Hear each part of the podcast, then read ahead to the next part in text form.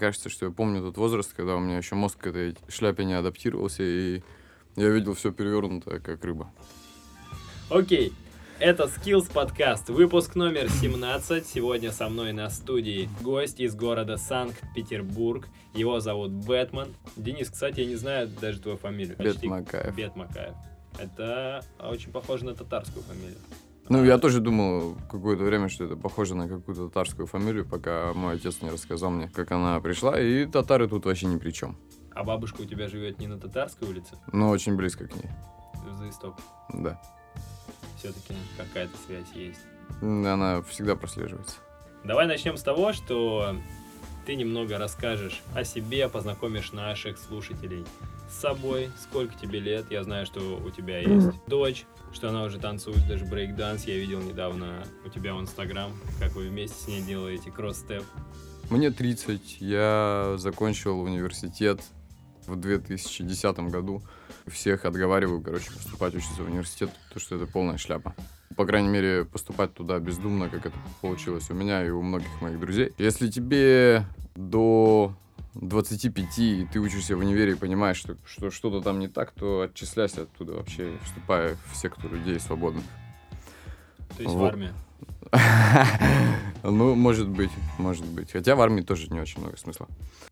Э, я танцую брейкинг до сих пор, начал достаточно давно, это был, наверное, 2003 год, с разной степенью вовлеченности и интенсивности. Все то время до текущего момента я, в принципе, практиковал брейкинг. Также знаком с такими стилями, как хип-хоп, popping и хаус. И у меня была потрясная возможность какое-то время обмениваться опытом с моими хорошими ребятами из Омска город, который я до сих пор представляю и считаю родным. Было какое-то такое очень классное магическое время, когда мы джемили вместе, выбирались на туз, у нас была команда. Ну, в принципе, она и сейчас есть, но не, та, не так активно, как раньше. Это «Да ладно, мафия». Это студия Sky City, это Данза, Микромен, это Лейла и Фанки Джи, он же Говор. Сейчас мы, конечно, все немножечко по разным городам и по разным местам и увлечениям.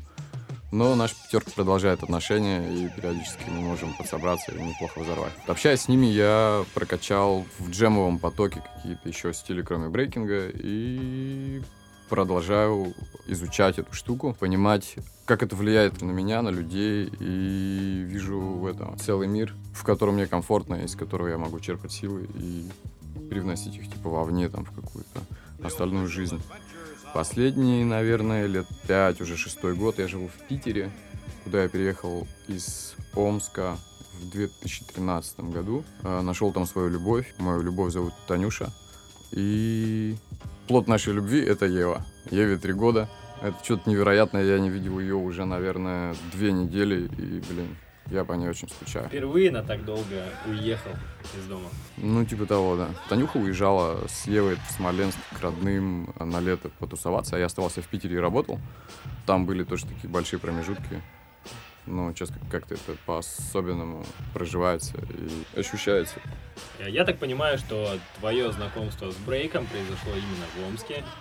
Был ли у тебя тренер или ты приложил руку, если можно так сказать, а, к воспитанию некоторых омских бибоев, которые сейчас успешно практикуют, и в частности микромен. Так вот, правда ли это, что ты там когда-то, может быть, какой-то определенный участок времени являлся его тренером, или вы были изначально в одной команде и вместе начинали танцевать? Ну да, приложил руку приложил руку, мне понравилось. Да, я познакомился с брейкингом в Омске. Это, как я уже говорил, было там в начале 2000-х. И на тот момент, э, когда я начал преподавать и вести занятия в какой-то танцевальной студии, я практиковал уже порядка, наверное, лет четырех. Это была студия Energy Zone, собственно, где я познакомился с микроменом. Он пришел ко мне на занятия, он уже ходил туда на занятия, на брейк. И я пришел в эту студию, ну, типа, как новый препод. Остался там года, наверное, на два, на три, пока мы не замутили Sky City по инициативе Юльки. Да, Микро ходил ко мне на тренинг, ну и какую-то, наверное, роль я в его развитии сыграл. В 2000, наверное, девятом году сделали танцевальную студию Sky City. Вот, и, собственно, ту самую команду, которая, да ладно, там каждый представлял какой-то свой стиль. И Лейла отвечала за хаус, Юлька за хип-хоп, Говор за locking, я за брейкинг. Микро отвечал за все помаленьку. Микро отвечал бегать Да. в магазин. Э, Как Ну, ну не, не, как самый младший, короче, от его походов в магазин немного чего играло. Но мы не сильно увлекались какими-то штуками, которые можно купить в магазине. У нас весь интерес был в зале под музыку. Ты знаешь, короче, как какой-то огонь, который горит постоянно. Ты приходишь в студию, все время идет джем. Одни уходят, другие приходят, а вот пламя, оно как бы остается. То есть все время, короче, есть а, какой-то круг, в который можно ворваться и в котором можно качать. Когда вы открыли студию, она сразу же приобрела успех, сразу же они узнали люди и пришли заниматься, либо это был долгий, трудный период. Все было по чуть-чуть. Чем мы только не делали, какие-то средства маркетинга. Рисовали граффити, трафареты с рекламой нашей студии, делали какие-то акции на улицах, участвовали во флешмобах, вписывались в школы, чтобы показывать себя и представлять. Сарафанное радио, организовывали тусы в студии, зазывали народ к себе, снимали какие-то видосы. Очень много всего было, но все это происходило очень весело и каким бы тленом мы ни занимались, мы всегда делали это несколько творчески, и это было очень интересно. Имея у себя в родном городе такую классную команду, дело, почему ты все-таки решил оставить Омск и переехать в Санкт-Петербург? Это был какой-то внутренний вызов и какие-то вещи, связанные с Питером, которые я мог проработать там, но, видимо, они меня притянули такие, вырвали нахрен из моего любимого Омска. И на тот момент в Омске вещи, в которых, скажем так, я пребывал, они перестали иметь какое-то первостепенное значение. Ну и одно, другое, третье. И так получилось, что я оттуда снялся. Я не могу сказать, что я хотел уехать из Омска, короче, что стремился к этому, и что там все настолько плохо, что туда надо всем валить. Хотя, в принципе, так сейчас происходит, и из, Омск- из Омска, по-моему, свалили все, вот только кроме Юльки и Кастета. А Говор, Гор в Питере. он Да. танцует сейчас? Сейчас прокачивает в себе а, программиста и какого-то а, компьютерного чувака, чтобы у него была возможность зарабатывать кэш а, с помощью рук, глаз делать это, я не знаю, в каком-то удобном месте, а не в офисе. Вот сейчас посвящает много времени этому. В последнее время очень популярна точка зрения, что не- недостаточно, в общем, один раз отучиться и всю жизнь потом работать по этой специальности, и чем дальше, тем мы чаще и чаще будем чему-то переучиваться, осваивать что-то новое. И вот э, Говор как раз такой пример сейчас. Окей, а учился ты в Омске, высшее образование получал. Мгм. А в Петербург, когда ты переезжал, уже было что-то там? Или кто-то, кто тебя ждал? Или ты просто М. решил, а я поеду в Санкт-Петербург? Основной момент, по которому я туда поехал, это была девушка. Ты с девушкой мы еще в течение, наверное, полугода хорошо проводили время. Вот, и... Ну и в какой-то момент это типа просто закончилось. И не было мысли вернуться домой были. Были. Потому что я встретил другую девушку. А, то есть у тебя все Э, Ну да, да, одно за да. другое. Так, да, одно за другое, типа того. Хорошо. Какие, может быть, советы у тебя есть э, для тех людей, которые, э, как и ты, хотят из э, маленьких провинциальных городов переехать в, од- в одну из столиц? В ад. В данном случае, в данном случае в северную. Ну, вообще никому не даю советов и вам не советую. Если есть идея о том, что ну, можно куда-то переехать и хочется куда-то переехать, просто возьмите и переедьте. Потому что опыт э, пребывания в разных географических широтах и высотах, и на разных частотах, это очень полезно, и это прокачивает какие-то внутренние вещи. Если вы живете, например, в Томске или в Омске, или еще где бы то ни было, и чувствуете, что есть смысл поехать пожить, например, в Москве или в Питере, то вернуться в Омск или в Томск, или там, где вы сейчас живете, вы сможете, в принципе, всегда. Ничего не произойдет, если вы на какое-то время оставите это место и попробуете себя вообще в другом месте, с другими людьми, в какой-то, может быть, новой среде, и это даст очень мощные вещи, которые будут полезны в жизни. Я знаю очень многих ребят, которые говорят, вот, я хочу уехать в Питер, там, пам пам пам но сейчас не лучший момент. Одно, другое, третье. И они говорят это уже в течение там нескольких лет. То есть это вот какая-то такая мантра, которую они повторяют, и которая с ними, ну, как бы работает. В то же время, пока они так говорят, с ними ничего не происходит и ничего не меняется. Ну, это выбор каждого, наверное. Я знаю, что в Санкт-Петербурге у тебя очень необычная работа. Пилишь деревья или валишь деревья, спиливаешь, рубишь, что-то с ними делаешь, но те деревья, видимо, которые кому-то мешаются, вы их с ребятами ликвидируете. Как ты вообще узнал про эту работу? Как, как ты туда попал? Попал я туда, ну, не сказать, чтобы случайно, и не сказать, что я прям очень хотел всегда пилить деревья и там работать с бензопилой. Но вот так вот очень интересно получилось. Я интересуюсь и до сих пор периодически практикую такую штуку, как теги, граффити, скетчи, какие-то темы. И когда я жил в Омске, я очень активно, короче, фигачил на улицах в разных-разных интересных местах, и мне всегда было охота рисовать где-то повыше, так, чтобы никто не смог стереть или достать, и чтобы народ выхватил от того твою мать, типа, как он туда залез. Я понял, что для того, чтобы залезть куда-то на стену, мне моих крыльев не хватает, а могут быть полезны такие штуки, как веревки, снаряга, так, чтобы я мог свеситься, например, с дома и что-то забомбить где-то. И прямо я визуализировал, короче, себе такую тему. Оказавшись в Питере, так получилось, что у меня появилась связь с ребятами, которые занимались промышленным альпинизмом. И это, собственно, вот та лазейка в сторону снаряжения и понимания того, как лазить по домам, грубо говоря. И Питере, когда я туда переехал, танцами сразу много денег нельзя было заработать. Как бы с одной стороны болели колени, с другой стороны, э, ну, особо желания не было, потому что я на тот момент уже очень, очень много преподавался для себя, и мне охота было немного отдохнуть. А Промаль был каким-то очень интересным свежим глотком, там романтика, все дела, белые ночи, залезаешь на крышу дома, отпускаешься вниз, адреналиновые приходы, все дела, там, торцы домов. Вот, так я начал лазить по домам, мыть окна, штукатурить стены, устанавливать кондиционеры и прочее, прочее.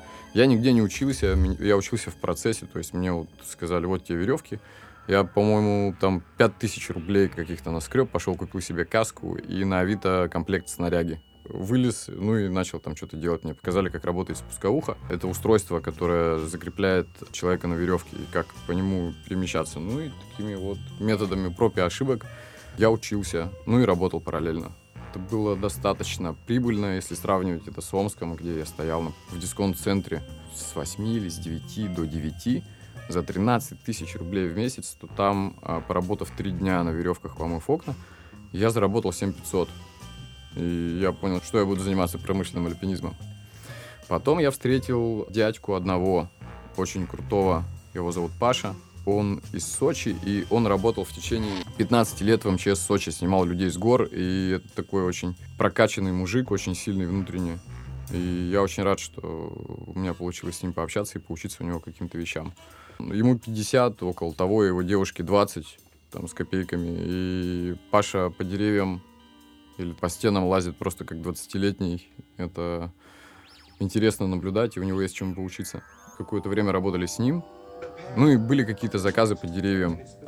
Мне сначала это было как-то не очень. Мне не нравилась идея о том, что ты берешь и пилишь дерево, оно же все-таки живое, там, и какие-то прочие штуки. Я не думал, что я вообще настолько буду этим заниматься плотно. Вот, а потом получилось так, что я завязал вообще практически со всем промышленным альпинизмом и стал заниматься только деревьями. Э, не сказал, короче, вам про одного моего карифана, моего братуху. Это кот, это бибой кот из Омска, который переехал в Питер, наверное, двумя годами раньше меня. И с которым мы треним, живем, двигаемся, бэтлим периодически. И, в принципе, вот этот вот весь путь от альпинизма до деревьев и вот до данного момента мы как бы идем вместе с ним. Он тоже пилит, тоже пляшет, у него там свои американские горки. И это какой-то чувак, с которым связь длительная, она остается, и и прокачиваем с ним вместе. Остается ли время и силы на танцы? Конечно. Танцы это такой, ну, это как практика уже. Там бывает, что даже напилишься в течение дня, там сделаешь какой-нибудь жесткий объект, приходишь домой, там крыша едет от заказчиков и от работы, и надо, короче, как-то прийти в себя, переключиться. Просто вот в сутках там 24 часа, если 10 часов уходит на какой-то тлен, типа работы или общения с людьми, с которыми предпочел бы не общаться, ну, в принципе, такое бывает. Надо, чтобы вот этот день прошел не зря, надо себя, короче, чик и переключить, и хотя бы пару часов позаниматься тем, что тебе нравится. Вернуть себе себя, так сказать. У меня там есть подвал, и я треню у себя в подвале.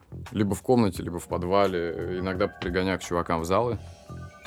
Но поскольку Питер, он такой расслабленный и впадло куда-то ехать, когда у тебя внизу есть подвал, например, то можно просто спуститься в подвал и пару, в пару часов там пофигачить, поколбасить.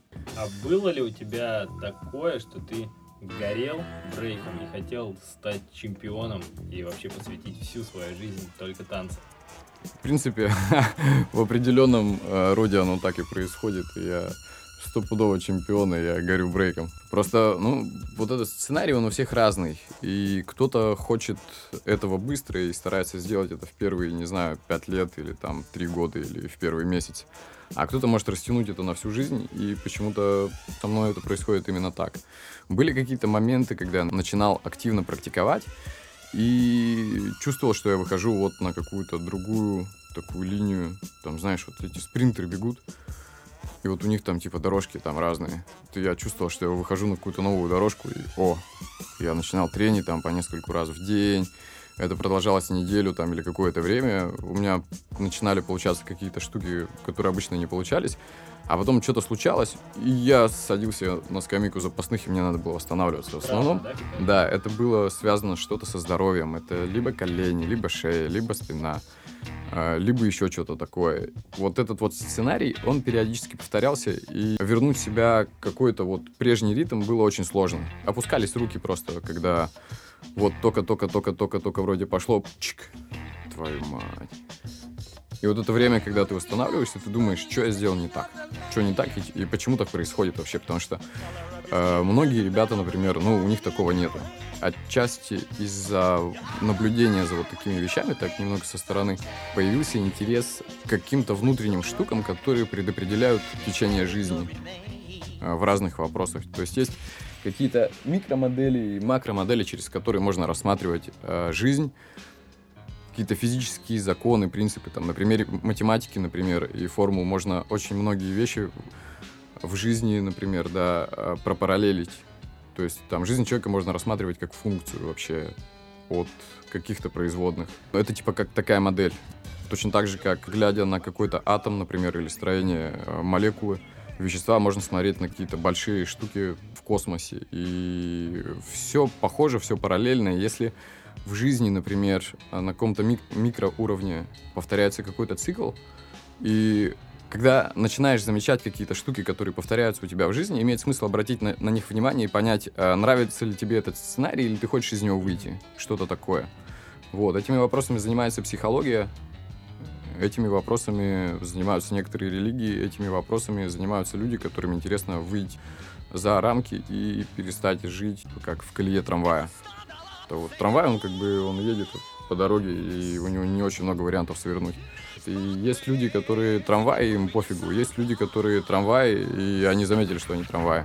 А есть люди, которые заметили, что они трамваи, и они взяли и снялись и перестали быть трамваями. Вот эти вот люди очень интересны. И отчасти, наблюдая, например, за своими танцами, я стал интересоваться тем, как покинуть колею. И для меня танцы — это способ, наверное, ну, сняться вот с этих железных проводов. Такой растянутый получился у меня ответ на этот вопрос. А на данный момент ты сейчас себя к какой из категорий причисляешь? Трамвай, который осознал, что он трамвай, но пока еще едет по колее? Частично, да. Мне периодически удается сниматься куда-нибудь, и тогда я очень рад. Но периодически я все, все-таки вижу, что я еду по рельсам. Расскажи, пожалуйста, подробнее об этих моментах, что, что значит а, тебе удается периодически срываться. Если рассматривать на примере танцев и, например, на примере бэтлов, есть момент, когда ты танцуешь в зале, и либо ты танцуешь с человеком, с которым тебе классно танцевать, и, и которому ты открываешься. И это одни ощущения, это вообще одно состояние, да. Есть моменты, когда ты приходишь на бэтл в какое-то место, где есть другие люди, другая атмосфера, где есть такие моменты, которые нас напрягают и включают.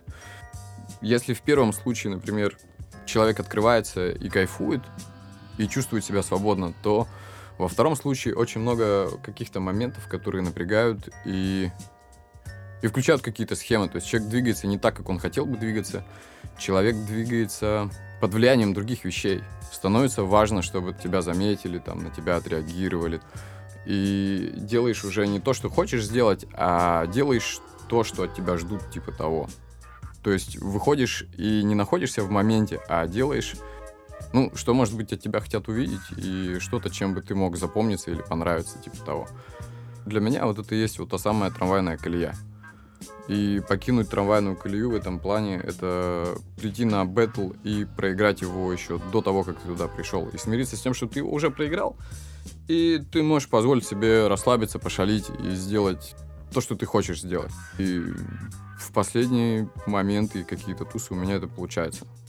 Замечаю, что какое-то волнение и какие-то вещи, которые напрягают и смущают в виде каких-то танцоров или атмосферы или общий, короче, тусовочный транс, когда происходит преселект, и все пытаются оставаться теплыми, раскачиваются туда-сюда, там, ждут своего выхода. Вот эта вот атмосфера, она не прикольная, она не расслабляет, ну, не радует, по сути, да. И в последние какие-то тусы получается отделяться от этого немного и чувствовать себя немного свободнее, чем, чем это бывает. Я, знаешь, что заметил это у себя, когда начал танцевать хип-хоп. Когда ты танцуешь брейк, и все знают, что ты танцуешь брейк, участвуешь в батлах, то приходя на батл, да, по брейку, ты уже не можешь позволить себе проиграть или не пройти селект, потому что ну, ты же бибой, ты же то, чем ты занимаешься, да, все время. И вот эта ответственность, вот этот камень, он создает волнение. И это не дает расслабиться. А когда начал танцевать хип-хоп, это воспринимается как прикол. Когда ты ты же бибой, и поэтому, если ты выходишь и танцуешь хип-хоп или хаос, или там какой-то другой стиль, не свой, то от тебя уже никто ничего не ждет, и ты можешь позволить себе повеселиться. Получается круто, по крайней мере, по ощущениям. Да, да, да. Так и есть, так и есть. И это реально такая фишка, что если у тебя основное какое-то прибежище в брейкинге, в бибоинге, если ты чувствуешь, что дом это, для тебя это брейк, то когда идешь куда-то в другой стиль, например, в хип-хопе, если он тебе близок, если он тебе нравится, то ну, можно чувствовать себя расслабленно и именно вот в этом ключе более, более свободным себя ощущаешь. Не страшно накосячить, не страшно э, поугарать, не страшно не пройти и прочее. И это очень классное ощущение. Как ты практикуешь э, выход из как мы сейчас называем колею, выход из колеи. Выход из колеи? Да. Ты уже осознал, что ты находишься в ней. Угу. Что сделать для того, чтобы из нее выйти? Ну, вообще, любая, любая, любая колея, она состоит из условий. И если на входе ингредиенты э, начинают меняться, то конечный продукт, он тоже изменяется. И если меня не устраивает конечный продукт, а именно вот какая-то колея, то я начинаю менять ингредиенты, э, по которым я готовлю вот это вот самое пиво, которое не очень получается. Я смотрю э, в первую очередь э, на свое состояние. Для меня результат и какая-то ключевая вещь — это то, как я себя чувствую и то, доволен ли я собой, например, да. И можно выиграть батл и быть собой недовольным, а можно проиграть батл, но кайфануть зато так вообще, что просто ты понимаешь, что ты внутри себя ты победил, и это самое главное. И в какой-то момент, когда понимаешь, что самое главное это внутренняя победа твоя, то внешние победы, они становятся ну, какой-то такой уже более, более-менее какой-то штукой, которая не так важна, скажем. Это может быть приятным каким-то дополнением какой-то внутренней победе. И фокус смещается на то, чтобы ты сам побеждал внутренне. А что нужно для того, чтобы побеждать внутренне? Как минимум нужно смириться заранее со всеми вещами, которые ты боишься, что произойдут. Что ты там можешь упасть на батле, что твой выход не понравится, что ты не будешь знать, что сделать и прочее, прочее. Ну, конечно, каждый с этим по-разному работает. Кто-то танцует пачками, кто-то танцует по отработанной схеме, долго отрабатывает свой выход, кто-то настраивается морально вот на такие штуки. Есть очень много разных всяких подходов к этому делу, но результат у всех один, все хотят кайфануть от того, что они делают. Ну и как бы в том числе я. И для того, чтобы мне кайфануть, я понимаю, как, э, что я изначально могу сделать не так, приходя на тусу или на батл, или там, не знаю, общаясь с заказчиками или с людьми. И я исключаю эти вещи. Вот, это похоже на какие-то принципы, которые так по наитию формируются у людей, которые создают их характер. Я просто придерживаюсь каких-то вещей, каких-то принципов, к которым я пришел типа в жизни. И с каждым днем какие-то прибавляются, какие-то уходят. Кстати, хорошо, что ты упомянул жизненные принципы. Очень было бы интересно послушать. Жизненные принципы? Да. Они у тебя сформулированы? Ну, и, есть, есть, знаешь, есть какие-то моменты, когда когда э, возникает какой-то инсайт. Есть, например, э, вот неделя, в течение которой занимаешься каким-то делом, и ум находится в состоянии такой относительно постоянной концентрации над одним вопросом или над рядом вопросов. И когда он долгое время что-то в себе удерживает, то есть концентрируется на одной вещи, то в итоге, скорее всего, будет какое-то озарение и какая-то штука, которая называется, типа, вот как инсайт. Это какое-то внутреннее ощущение, когда я понял, твою мать, я понял. Когда он расслабляется, и какая-то вещь, она проваливается, как говорит э, лама из головы в сердце. И ну, периодически такие штуки всплывают в голове. Один из недавних это то, что лучше делать, чем не делать. Это такой принцип, когда вот есть какая-то ситуация, которая провоцирует, может быть, или подрывает тебя на какие-то действия, какое-то вмешательство, там, не знаю, идет красивая девушка, и ты думаешь, блин, какая красивая девушка. И вот тут есть только два варианта, подойти к ней, сказать ей об этом, или не подойти и не сказать. И есть тысяча причин не подойти и не сказать, там, волосы лезут в лицо, там, изо рта плохо пахнет, опаздываю на автобус и прочее. И точно так же тысяча причин к ней подойти, например, да. И вот да или нет, так вот это все-таки да. Потому что, ну, потому что иначе ничего не происходит. Если давать волю и доверять каким-то сомнениям, то просто время проходит впустую. Буквально недавно в очередной раз услышал такое высказывание, что лучше сделать и пожалеть об этом, чем не сделать и пожалеть об этом. Ну, может быть, да, есть такая фраза, что мы будем жалеть в конце жизни о том, чего мы не сделали, чем о том, что мы сделали. А вопрос того, ну, с каким лицом, например, я буду умирать, и как это все закончится. Он для меня актуален каждый день, и это, наверное, тоже один из принципов, о которых я стараюсь помнить, э, вписываясь во что-то, занимаясь чем-то. И такой как ориентир, на который... На, ориентир, на который я ориентируюсь. Периодически во время разговора ты... Я специально оставлю это в подкасте, не mm-hmm. буду вырезать на монтаже. Ты издаешь такие звуки. И я сразу же вспомнил, как э, несколько дней назад в зале ты мне рассказывал про дыхание. Mm-hmm. Мне это очень понравилось. Я никогда не думал вообще о своем дыхании. Каким оно должно быть. Или, ну, вообще, то есть я просто дышал и, и дышал. Потому что и так дышится. Mm-hmm. Так вот, у тебя на этот э, счет есть что сказать. Mm. Ну, в принципе, да.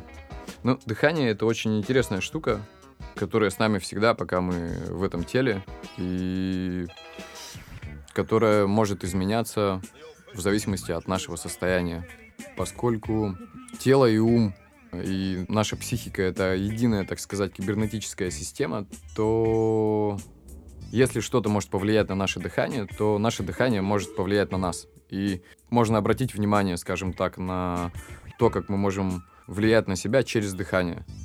У меня есть некоторый опыт общения с людьми, которые дают разные дыхательные практики. И дыхание — это очень крутая, интересная штука. Началось все, наверное, с видео, которое я посмотрел. Там один чувак, который и занимается медициной и какой-то врачебной практикой, у которого в его э, молодом возрасте достаточно большой врачебный опыт, говорит о том, что когда он познакомился с дыхательными практиками, он офигел, потому что организм это очень тонкая штука, которая не запрограммирована болеть. И если, например, мы порежемся, то он сам себя залатает и сам себя восстановит. И если в организме появляются какие-то болячки, это от того, что мы что-то делаем не так. И есть, не знаю, вариант есть таблетки или там вот как-то лечиться и доверять медицине, а есть вариант обратить внимание на то, что требует внимания. Боль, например, это какой-то стимул уделить внимание тому месту, которое болит. Когда там болит коленка, например, после тренировки, а это она говорит, чувак, твою мать, мне больно, посмотри на меня, посмотри на меня, мне больно, посмотри на меня. И она ноет, она плачет, там, не знаю, что она делает, по-разному бывает. Но она требует твоего внимания. И тут как бы два варианта. Попытаться уйти от этого и отвернуться. Либо уделить ей внимание и действительно посмотреть, что что-то происходит не так, и что что-то нужно поменять. И если возвращаться, например, к дыханию, то это... Я, я, я, честно говоря, не знаю, как подобрать слова вообще ко всей этой штуке. Я слышал, что это типа как такой э, мост между психикой и телом. Дыша определенным образом, мы можем добиваться каких-то состояний, которые могут быть нам нужны, например. Потому что когда мы бежим кросс, мы дышим определенным образом. Когда мы э, ныряем с аквалангом, мы дышим определенным об- образом. Когда мы занимаемся сексом, мы дышим определенным образом. Когда нас кто-то пугает, э, мы дышим определенным образом. Когда ты один ночью, а их четверо, и они не настроены купить тебе леденцов, а они хотят забрать у тебя что-то и, может быть, дать тебе еще что-то или там куда-то, то ты дышишь определенным образом. И если не обращать внимания на то, как ты дышишь, ну, тогда ты просто дышишь. А если ты обращаешь внимание на то, что дыхание изменяется, и оно помогает включиться и активизироваться определенным ресурсом, который есть в тебе, то, взяв во внимание вот эту штуку, какие-то состояния, которые тебе нужны, например, в разговоре с боссом, а, в разговоре с человеком, бетли, на тренировке, для того, чтобы тренировать этот долбанный мув, который не хочется, для того, чтобы как-то обмануть себя, можно попробовать взять и сделать так, как будто ты хочешь это сделать сейчас. Для того, чтобы тот ресурс, который тебе нужен для того, чтобы преодолеть эту ситуацию, он у тебя появился. И дядьки, с которыми я познакомился, они в Питере преподают русский рукопашный бой по системе Рябко. И вся система Рябко, она лежит, э, она строится на правильном дыхании. Там очень простые принципы, э, такие как то, что если ты правильно дышишь, то ты расслаблен. Если ты расслаблен, то ты занимаешь правильное положение. Тело имеется в виду, ну и ума. Если ты занимаешь правильное положение, то ты можешь сделать правильное действие. Если ты можешь сделать правильное действие, то правильное действие — это эффективное действие. И наоборот, если ты неправильно дышишь, то ты, скорее всего, не расслаблен. Если ты не расслаблен, ты не занимаешь правильное положение — а из неправильного положения ты делаешь неправильное действие, которое неэффективно. И если вкратце пробежаться по основным штукам касательно дыхания, мы следим за ним, мы не затаиваем дыхание, то есть вот этот процесс вдох-выдох, он все время повторяется. И есть какие-то ситуации, когда в жизни, там, не знаю, вставляешь ключ в замочную скважину, и тебе для того, чтобы сосредоточиться, ты такой и притормаживаешь вот этот процесс. Вот за этим следишь и дышишь всегда. Вдох носом, выдох ртом. Если делаешь какое-то действие, то начинаешь с дыхания. То есть всегда начинаешь с дыхания, и неважно, вдох или выдох, движение, оно типа как присоединяется паровозом к дыханию, то есть начинается вдох, и на вот этот вдох ты уже присоединяешь то действие, которое тебе нужно сделать, там, поднять табурет, пойти, выйти на руки, что-то такое в первую очередь всегда на дыхании. Ну и расслабляешься. Не знаю, я очень много на самом деле могу про это говорить. Это такой большой этот, резервуар с водой, в котором я могу плавать очень долго. Если меня не остановить, я вам сейчас налью в уши. Как ты это связываешь с танцем? Танцы это такая штука, если вы практикуете, то могли заметить, что бывают моменты, когда дыхание сбивается, когда выходишь в джеме или там в бэтле или или просто на тренировке и 20 секунд и ты вот такой. Если ты сделал вот три вот таких выхода, то, скорее всего, дальше у тебя тренировка не пойдет, потому что дыхание сбилось, и потому что тело находится в каком-то состоянии стресса, то есть там уже подключается внутренняя химия, там какие-то гормончики, которые атакуют мозг и дают там какое-то распоряжение твоему телу, что ситуация стрессовая. И, по сути, там, где стресса могло и не быть, мы очень часто себя сами вгоняем в этот стресс. И это неэффективно, это какая-то внутренняя ошибка, как мне кажется имеет смысл ну, подходить к этому, может быть, несколько иначе, для того, чтобы не преодолевать каких-то препятствий со стрелой в жопе, которую ты сам себе туда запулил, а для того, чтобы ничего не отвлекал, например, от той же тренировки. Можно обратить внимание на то, как мы треним, как мы учим какие-то штуки, как мы дышим. И можно прийти на тренировку и посмотреть в течение тренировки, как ты дышишь. Вообще вот всю тренировку. Посмотреть, как меняется цикл твоего дыхания и следить в первую очередь за ним. Могу вам пообещать, что это очень интересный и увлекательный процесс, и какие-то новые вещи вы для себя откроете. Помимо фитнес-браслета нужно еще какой-то прибор. Слушай, я не знаю, может быть, может быть, э, нет. Ну, да, нет, да, нет. Если у вас есть фитнес-браслет, то это вообще это все сразу же решает, и можно тогда вообще про дыхание не заморачиваться совершенно, потому что фитнес-браслет это вообще какая-то сумасшедшая нереальная вещь, о которой я ничего не знаю. У тебя нет фитнес-браслета? Нет. Я слежу за дыханием и пока отстал от жизни. А тот прибор, ну, который следит за дыханием, это пучок внутреннего внимания, который вот смотрит на кончик носа. Ага. Обращали внимание, что, ну, вот есть какая-то ситуация, да, например, в которой мы оказываемся, когда на тебя кричит твой учитель, потому что ты залил, например, не тот бензин в бензопилу и завел ее, и там у нее, возможно, накроется поршневая. Ты чувствуешь, что ты накосячил, и ощущение такое, что ты выдохнул и подзавис. И вот, вот это вот состояние, к чему оно приводит, какие ощущения оно типа вызывает внутри. Скорее всего, это ощущение стресса, сомнений, страха и каких-то неприятных вещей. Либо там мы выходим на бетли куда-то, да, и вынуждены сопротивляться каким-то вещам снаружи. И когда мы сопротивляемся каким-то вещам снаружи, могут открыться какие-то вещи внутри, которым мы тоже начинаем сопротивляться. И когда среда такая беспонтовая и агрессивная, она вынуждает нас к тому, чтобы что-то с этим делать. То есть шаг А понять, что мы в агрессивной среде, шаг Б это сделать какие-то штуки для того, чтобы прожить вот этот опыт. Первое, что лучше всего делать, это начать дышать. Как будто у тебя вот столько, короче, решительности, уверенности, сил и энергии для того, чтобы прожить эту ситуацию, что ты сразу же, вот, когда ты поймешь, ну, начнешь так дышать, то ты поймешь, что у тебя действительно есть какие-то ресурсы для того, чтобы с этим подразобраться. Правильно ли я понял, что каждое наше состояние, оно имеет свое дыхание? Страшно, да, у нас там, дыхание может замереть, когда мы радостный, у нас такое дыхание, такое, такое, такое. Возможно ли достичь этого состояния через дыхание? То есть работает ли это в две стороны? Конечно. Вообще, если вот сейчас, просто находясь в этом месте, достаточно уютном, прикольном и приятном, взять, э, выдохнуть и не дышать какое-то время, то в уме начнут автоматом появляться какие-то вещи, которые начнут тебя пугать. И это связано с недостатком воздуха. И, ну, это какая-то стрессовая ситуация. Если, находясь в стрессовой ситуации, дышать так, как будто тебе по кайфу, то какие-то признаки того, что тебе по кайфу, они начнут оцифровываться. В том-то и дело, что это двусторонний процесс. И когда мы прослеживаем вот эту двусторонность, то мы можем влиять на какие-то вещи, на которые раньше не могли влиять. И это, твою мать, очень круто. Я, кстати, заметил это, когда после того, как ты мне рассказал и дал почитать еще книжку, кстати, которую, напомни название автора. М-м, Скотт Мередикт «Всякое дыхание». Я иду по улице и иногда начинаю обращать внимание на свое дыхание. И у меня иногда бывало, знаешь, такое состояние, когда я, например, иду погруженный в свои мысли, и резко собака из-за угла выскочит, и я такой, и, угу. и на мгновение как так угу. растерялся, дыхание изменилось.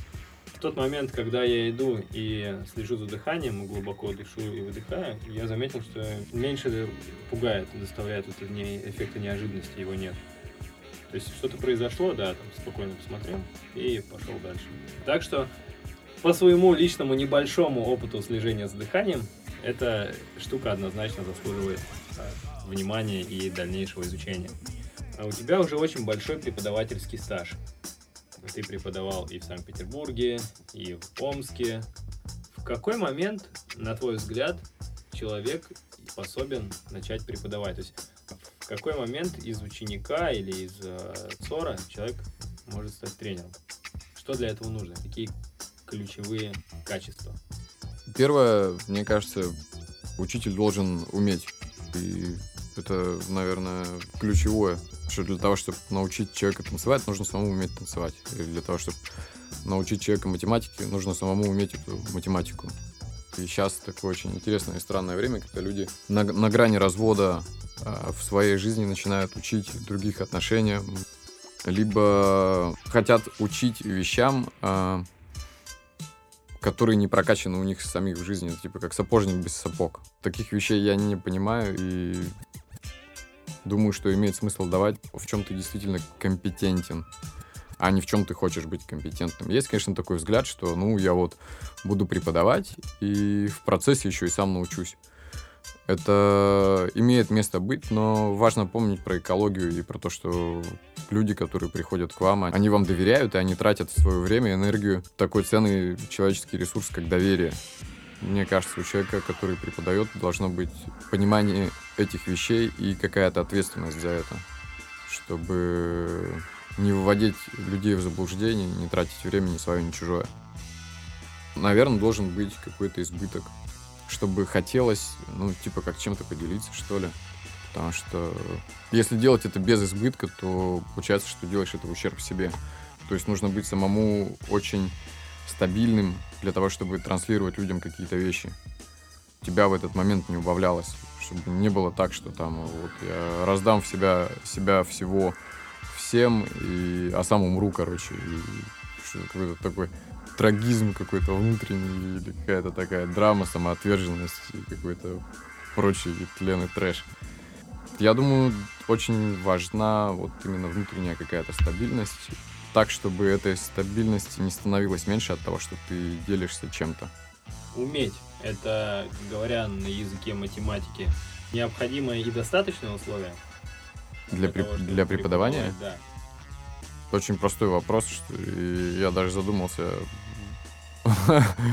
по поводу разных вариантов. Ну, я думаю, да.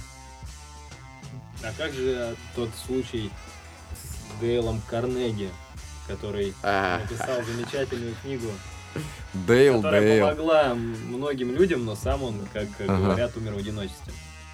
Ну, это такой вопрос, наверное, уже больше касательно коучинга, что ли, как его сейчас называют. Это такая отрасль работы с собой и с человеком. Просто есть какой-то предмет, да, как, например, математика. И в математике есть какой-то э, набор дисциплин, феноменов, единиц, э, моделей и прочих вещей, которые нужно изучить, чтобы разбираться в этой математике и какое-то время практиковать эту штуку. А есть какая-то внутренняя сторона вопроса, это моя внутренняя дисциплина и мотивация для того, чтобы изучить эту долбанную математику. Когда есть я и есть математика, все просто, да?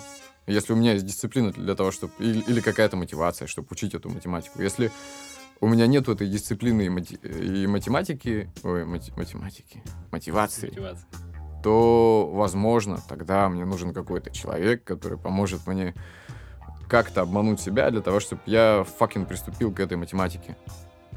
Коучинг — это довольно-таки свежая в нашей стране пока еще штука, которая сопровождает клиента к целям, работает с какими-то внутренними препятствиями, внутренними преградами. Это может быть достаточно полезно, это может быть достаточно хорошо и эффективно, и когда ты задал первый вопрос, ну, я в первую очередь подумал про того, кто владеет, типа, предметом.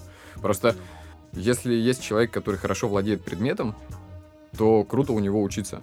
А если есть человек, который круто владеет предметом, а у тебя на этот предмет не стоит, то о чем тогда вообще речь?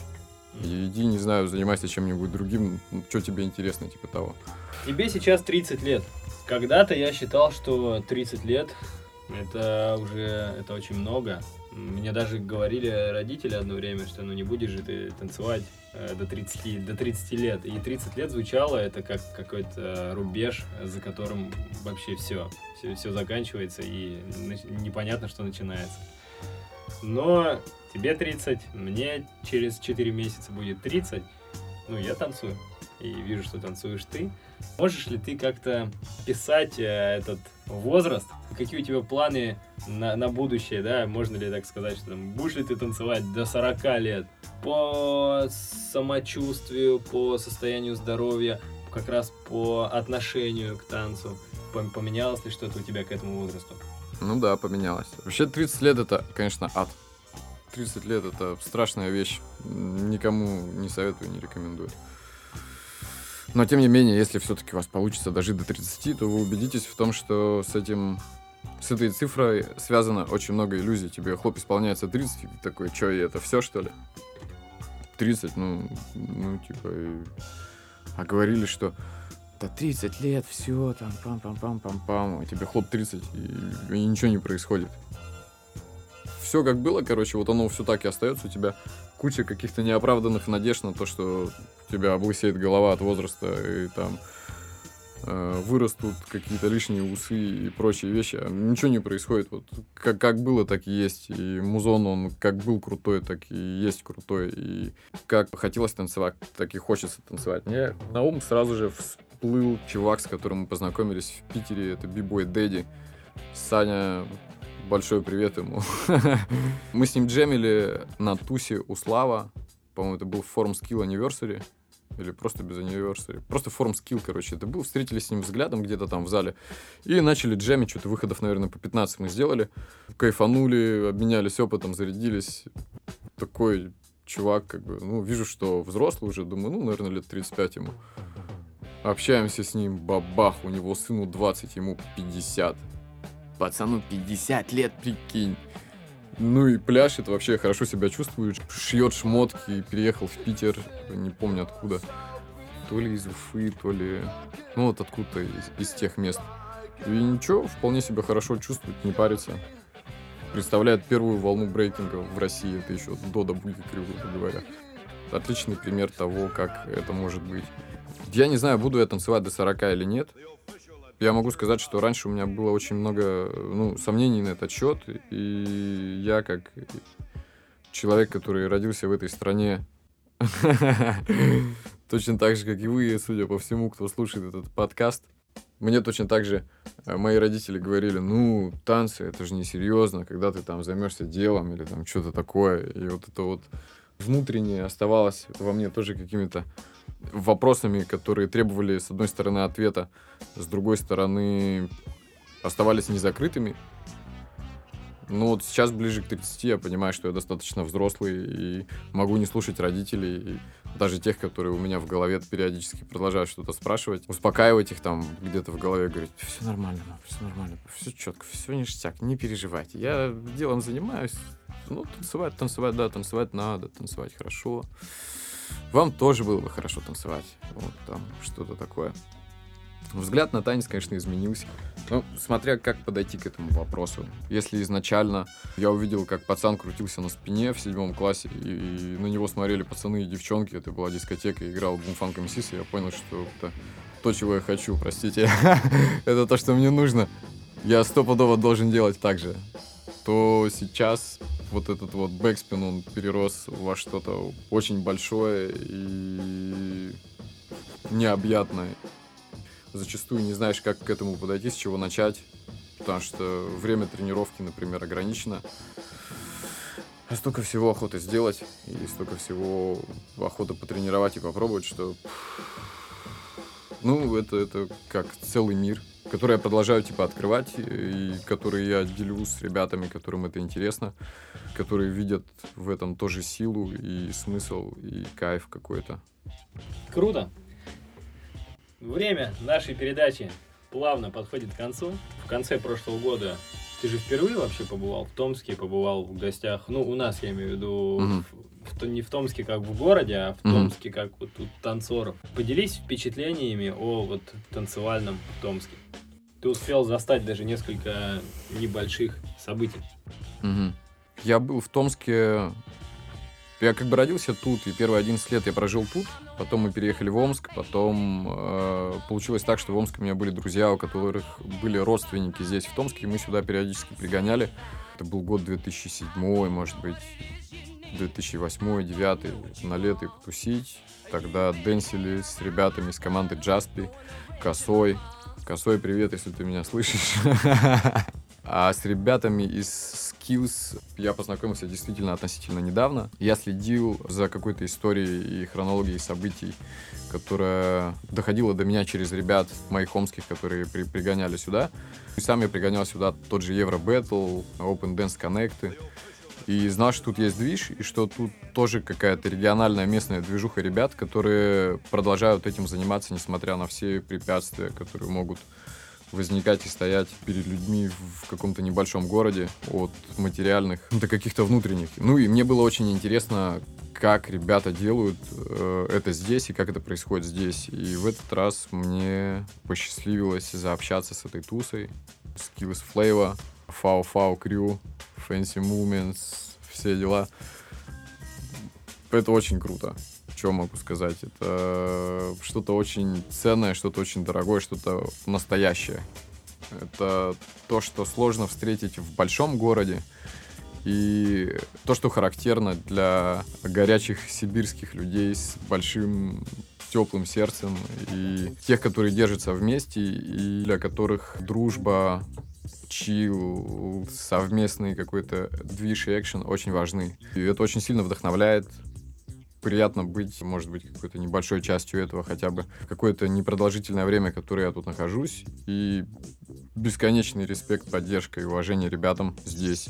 То, что я здесь вижу, то, что я здесь чувствую, то, как это выглядит, ощущается, э, слышится и воспринимается, это что-то безгранично вдохновляющее. Очень приятно слышать такие слова. Спасибо тебе за то, что уделил время, приехал на студию, поучаствовал в записи 17 выпуска Skills Podcast. Надеемся, что вам он также понравится, этот разговор, как и мне. Услышимся в следующий раз в выпуске номер 18, который выйдет на следующей неделе в воскресенье. Всем спасибо за внимание. Пока. Peace out, guys.